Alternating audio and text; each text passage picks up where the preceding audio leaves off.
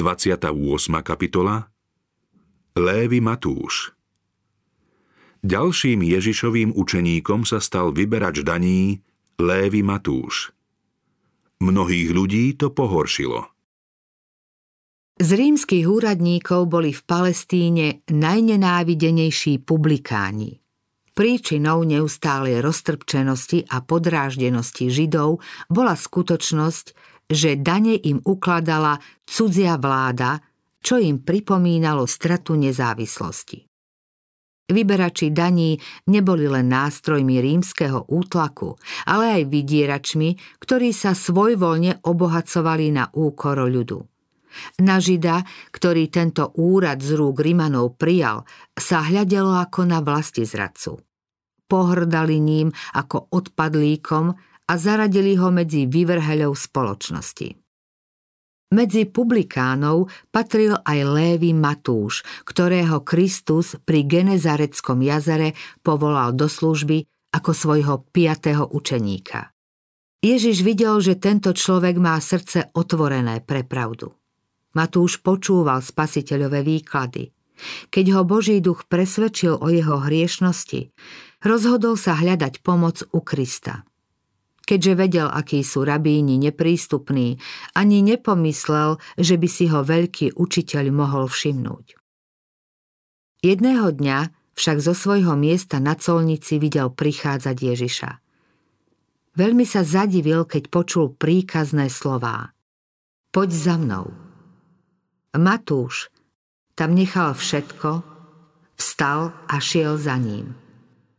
Nezaváhal Nepochyboval, nemyslel na výnosné postavenie, ktoré vymení za chudobu a ťažkosti.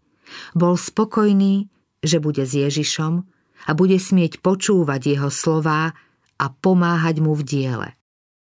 Podobne to bolo aj s učeníkmi, ktorí boli povolaní pred ním. Keď Ježiš vyzval Petra a jeho priateľov, aby ho nasledovali, opustili svoje člny a siete. Niektorí z týchto učeníkov podporovali svojich priateľov, ktorí boli od ich pomoci závislí. Keď však prijali Ježišovo pozvanie, neváhali ani sa nepýtali, z čoho budú žiť a ako uživia rodinu. Poslúchli výzvu a keď sa ich Ježiš potom spýtal, keď som vás poslal bez mešca, bez kapsy a bez obuvy, či vám niečo chýbalo? Oni odpovedali, nič. Matúš žil v hojnosti, kým Peter a Ondrej trpeli biedu. Prechádzal však rovnakou skúškou a rovnakým seba odovzdaním.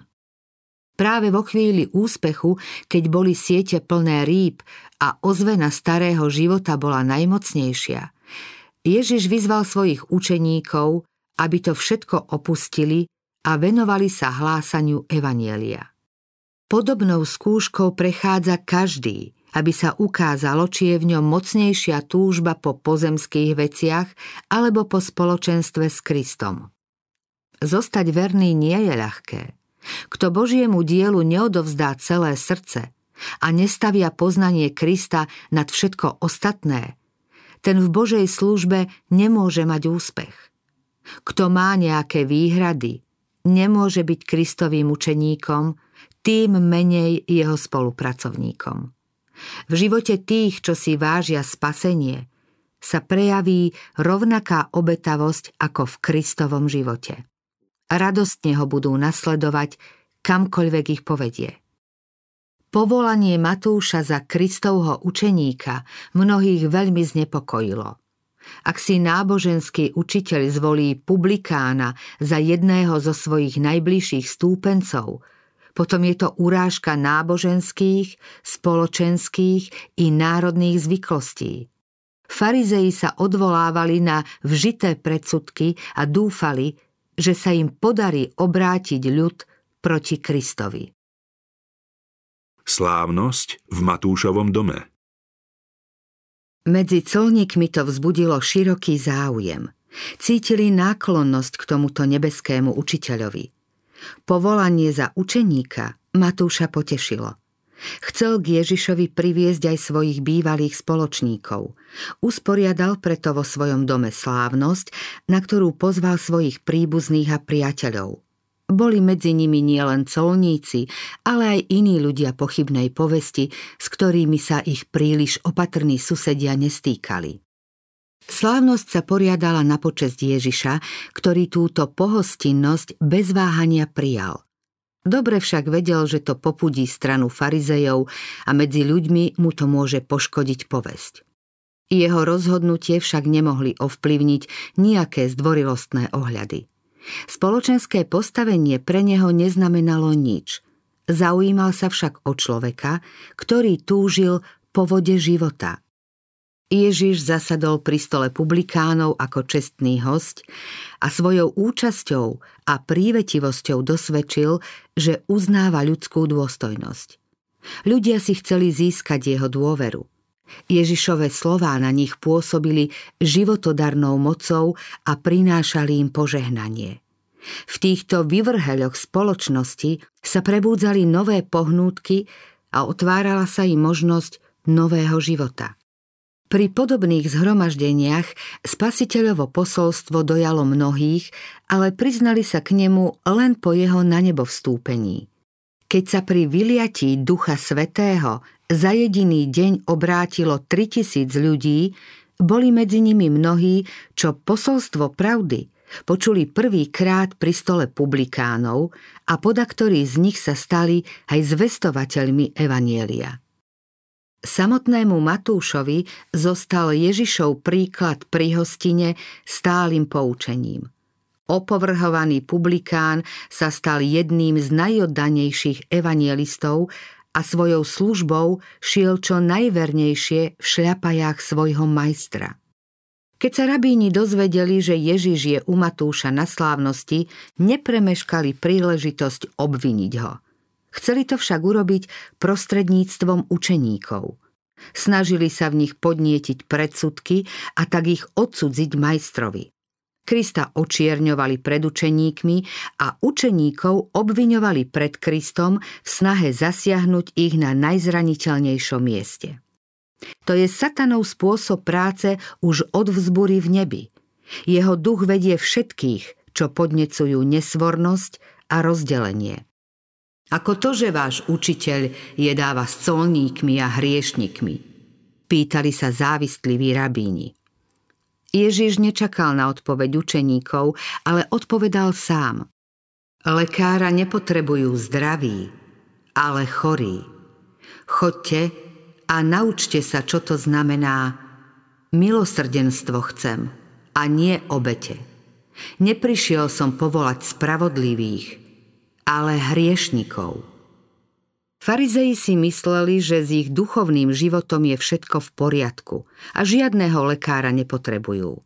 Na publikánov a pohanov hľadeli ako na ľudí, ktorým sa po duchovnej stránke nedá pomôcť. Nebolo teda poslaním lekára vyhľadať práve tých, čo potrebovali jeho pomoc? Aj keď si farizei o sebe priveľa mysleli, v skutočnosti boli v horšom stave než tí, ktorými pohrdali. Publikáni neboli takí fanatickí a sebavedomí a preto boli pravde prístupnejší. Ježiš povedal rabínom Chodte a naučte sa, čo to znamená milosrdenstvo chcem a nie obete. Tým naznačil, že aj keď si robia nárok vykladať písmo, duch Božieho slova im celkom uniká. Farizei boli síce načas umlčaní, ale to ich ešte viac utvrdilo v nepriateľstve.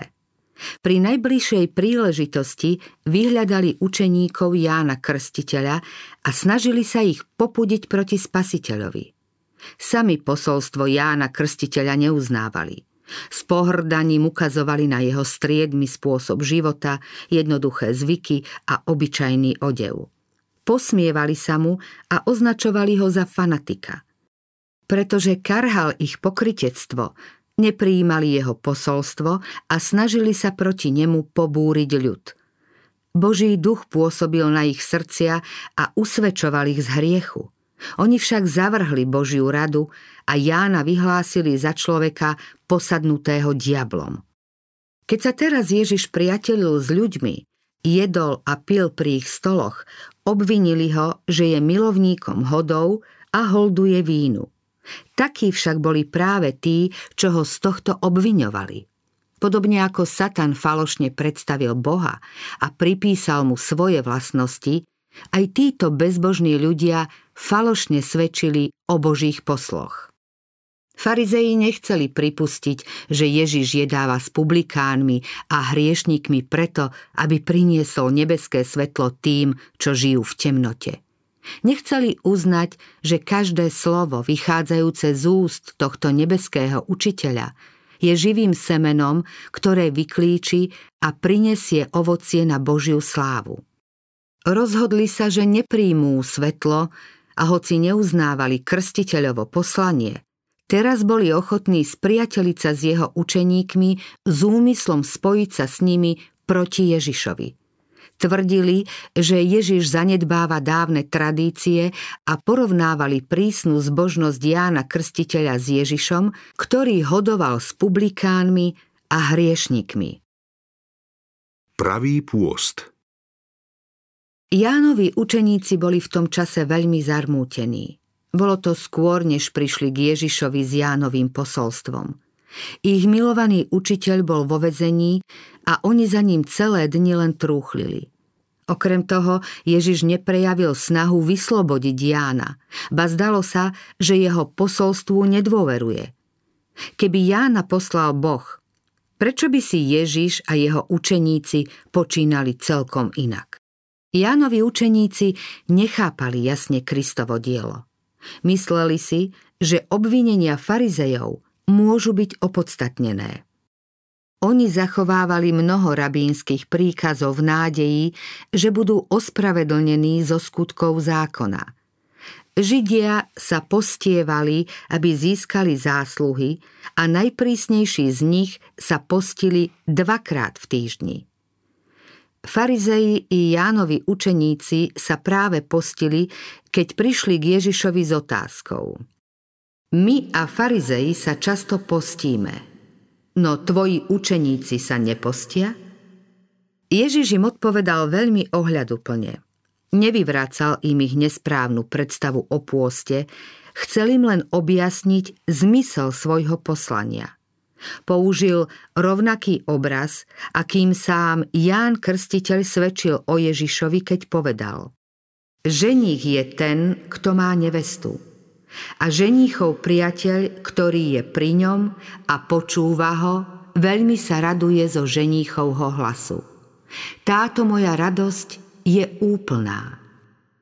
Jánovi učeníci si museli spomenúť na tieto slová svojho učiteľa, keď Ježiš obrazne odpovedal Či môžu svadobníci smútiť, kým je ženích s nimi? Nebeské knieža bolo medzi svojím ľudom svet dostal najväčší Boží dar. Bola to radosť pre chudobných, pretože Kristus ich prišiel povolať za dedičov svojho kráľovstva, radosť pre bohatých, lebo ich chcel naučiť, ako získať väčšné bohatstvo, radosť pre nevedomých, lebo ich chcel urobiť múdrymi na spasenie, radosť pre učených, ktorým chcel otvoriť hĺbšie tajomstvá než si vedeli predstaviť. Spasiteľovo poslanie malo ľuďom odhaliť pravdy skryté od stvorenia sveta. Ján Krstiteľ sa tešil, že môže vidieť spasiteľa. Aký to dôvod na radosť pre učeníkov, ktorí mohli chodiť a hovoriť s majestátom nebies. To nebol čas, aby boli smutní a postili sa. Museli otvoriť svoje srdce svetlu jeho slávy, aby mohli šíriť jeho svetlo tam, kde ľudia žili vo tme a v tieni smrti. Kristové slová vyvolávali u ľudí radostné predstavy, ale iba on sám vedel o temnom tieni, ktorý sa za nimi skrýva. Povedal, príde však čas, keď im vezmú ženícha a potom sa budú postiť. Učeníci sa budú rmútiť a postiť, keď uvidia svojho pána zradne opusteného a ukrižovaného. Pri lúčení vo vrchnej sieni im povedal Ešte chvíľku a neuvidíte ma. A zase chvíľku a uvidíte ma. Veru, veru, hovorím vám, vy budete plakať a nariekať a svet sa bude radovať. Budete žialiť, ale váš smútok sa premení na radosť. Smútok učeníkov sa mal zmeniť na radosť po Kristovom zmrtvých staní. Spasiteľ po svojom na nebo vstúpení už nemal byť na zemi osobne prítomný, no prostredníctvom utešiteľa mal byť stále s nimi. Učeníci nemali márniť čas v smútku. To si prijal len Satan. Chcel dokázať, že boli podvedení a oklamaní. Oni však mali s vierou hľadieť k nebeskej svetini, kde Ježiš koná svoju službu. Mali otvoriť srdce Duchu Svetému, jeho zástupcovi a tešiť sa vo svetle jeho prítomnosti. Prídu však dni pokušenia a súženia. Dostanú sa do sporu s mocnými tohto sveta a vodcami ríše temna. Keď s nimi Kristus nebude osobne a oni nerozpoznajú prítomnosť utešiteľa, potom bude na pôst vhodný čas. Farizei sa vychvaľovali svojim prísnym zachovávaním formalít, zatiaľ čo srdce mali plné nenávisti a sváru. Písmo hovorí, pre svár a zvadu sa postíte, aby ste mohli byť zločinnou pesťou. Váš dnešný pôst nie je taký, aby váš hlas bolo počuť na výšinách. Či je to taký pôst, v akom ja mám záľubu, deň, keď sa človek kajá? Znamená ovesiť hlavu ako trstinu a postlať si vrecovinu a popol? Či toto nazývaš pôstom vzácným dňom hospodinovým? Skutočný pôst nie je žiadnou formalitou. Písmo opisuje, že pôst, ktorý sa Bohu páči, znamená rozvezovať putá neprávosti, spretrhať povrazy jarma, prepustiť utláčaných na slobodu a polámať každé jarmo. To znamená poskytnúť hladnému, po čom sám túžiš a nasítiš strápeného. Tento text zvýrazňuje pravého ducha a povahu Kristovho diela. Celý jeho život bol obeťou pre záchranu sveta – či už šlo o pôst pred pokušením na púšti, alebo o stolovanie s colníkmi u Matúša, Ježiš obetoval svoj život, aby vykúpil hinúcich. Pravá zbožnosť sa neprejavuje nečinným zármutkom, zvyčajným telesným odriekaním či mnohými obeťami, ale seba obetavou ochotou slúžiť Bohu i ľuďom. Nové víno V nadväznosti na odpoveď Jánovým učeníkom Ježiš povedal podobenstvo. Nikto predsa neprišíva záplatu z novej látky na staré šaty. Veď taká výplň natrhne šaty a diera sa len zväčší. Posolstvo Jána Krstiteľa sa nemohlo miešať s tradíciou a poverami – Pokus spojiť farizejskú povrchnosť s Jánovou úprimnosťou by len zvýraznil neprekonateľnú priepasť, ktorá medzi nimi bola. Podobne nebolo možné spojiť učenie Kristovo s farizejským formalizmom. Kristus neprišiel preklenúť priepasť, ktorá vznikla Jánovým učením. Rozdiel medzi starým a novým chcel vlastne ešte prehlbiť. Túto skutočnosť vystihol ďalším obrazom. Ani nové víno nevlievajú do starých mechov. Inak sa mechy roztrhajú, víno vytečie a mechy sa zničia. Kožené mechy, ktoré sa používali ako nádoby pre nové víno, počase zoschli, popraskali a na určený účel sa už použiť nedali. Týmto všeobecne známym obrazom naznačil Ježiš stav židovských vodcov.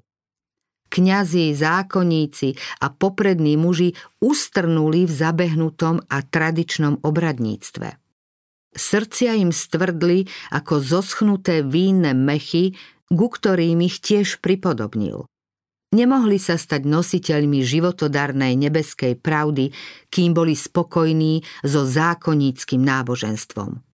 Domnievali sa, že vystačia s vlastnou spravodlivosťou a netúžili, aby do ich náboženstva vnikol nový prvok. Božiu milosť neprijímali ako celkom nezaslúženú. Chápali ju ako odmenu, ktorú si za dobré skutky zaslúžia. Viera, ktorá sa prejavuje láskou a očistuje dušu, nemala nič spoločné s náboženstvom farizejov založenom na obradoch a ľudských nariadeniach.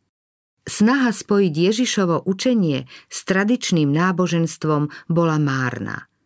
Živá Božia pravda by ako kvasiace víno roztrhla staré, zoschnuté mechy farizejskej tradície. Farizei sa pokladali za príliš múdrych, než aby potrebovali nejaké poučenie. Za dostatočne spravodlivých, než aby túžili po spasení.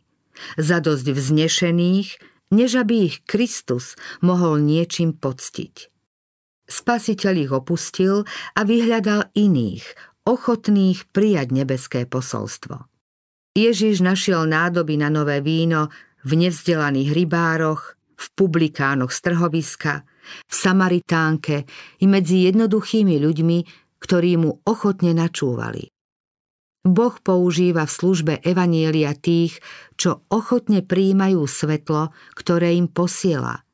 Oni sú šíriteľmi pravdy vo svete. Ak sa jeho vyznavači stanú z Kristovej milosti novými nádobami, on ich naplní novým vínom. Kristovo učenie bolo síce znázornené novým vínom, no nebolo novou náukou, ale zjavením toho, čo sa zvestovalo od začiatku. Božia pravda však u farizejov stratila svoj pôvodný význam a krásu. Kristovo učenie im bolo v každom ohľade niečím novým, čo nepoznali a neuznali. Ježiš upozorňoval na zhubnú moc falošného učenia, ktoré otupuje zmysel pre pravdu a túžbu po nej. Povedal, kto sa už napil starého vína, nepraje si mladé. Povie si, staré je lepšie.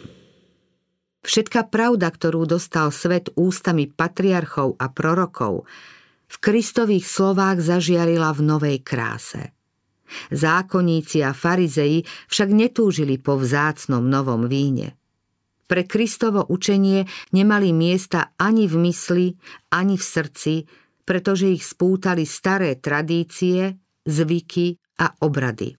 Ustrnuli na mŕtvych formách a odvracali sa od živej pravdy a Božej moci. To sa im stalo osudným a bude to kameňom úrazu i pre mnohých ľudí dnes – Tisíce sa dopúšťajú podobnej chyby ako farizei, ktorých Kristus karhal pri hostine u Matúša. Mnohí radšej odmietajú pravdu, ktorá prichádza od Otca svetiel, než by sa vzdali niektorej svojej predstavy a zriekli modly či obľúbeného názoru. Spoliehajú sa na seba, riadia sa vlastnou múdrosťou a neuvedomujú si svoju duchovnú chudobu. Vyhovuje im také spasenie, pri ktorom by mohli vykonať nejaké významné dielo. Keď vidia, že na spásnom Božom čine sa nemôže priživovať vlastné ja, ponúkané spasenie zavrhujú. Zákonnícke náboženstvo nemôže priviesť ľudí ku Kristovi, lebo je to náboženstvo bez lásky a bez Krista. Pôst a modlitby, ktorými sa chce človek ospravedlniť – sú ohavnosťou pred hospodinom. Slávnostné bohoslúžby, náboženské obrady, zdôrazňovaná pokora, veľkolepý obetný systém, to všetko môže nasvedčovať, že človek, ktorý sa na tom všetkom zúčastňuje, sa pokladá za spravodlivého a pripraveného na vstup do neba. To všetko je však len veľký omyl. Vlastné skutky nás nikdy nespasia. Ako bolo za dní Kristových, tak je aj dnes. Farizei nepoznajú svoju duchovnú biedu, ich sa týka posolstvo. Hovoríš, som bohatý, zbohatol som, nepotrebujem nič.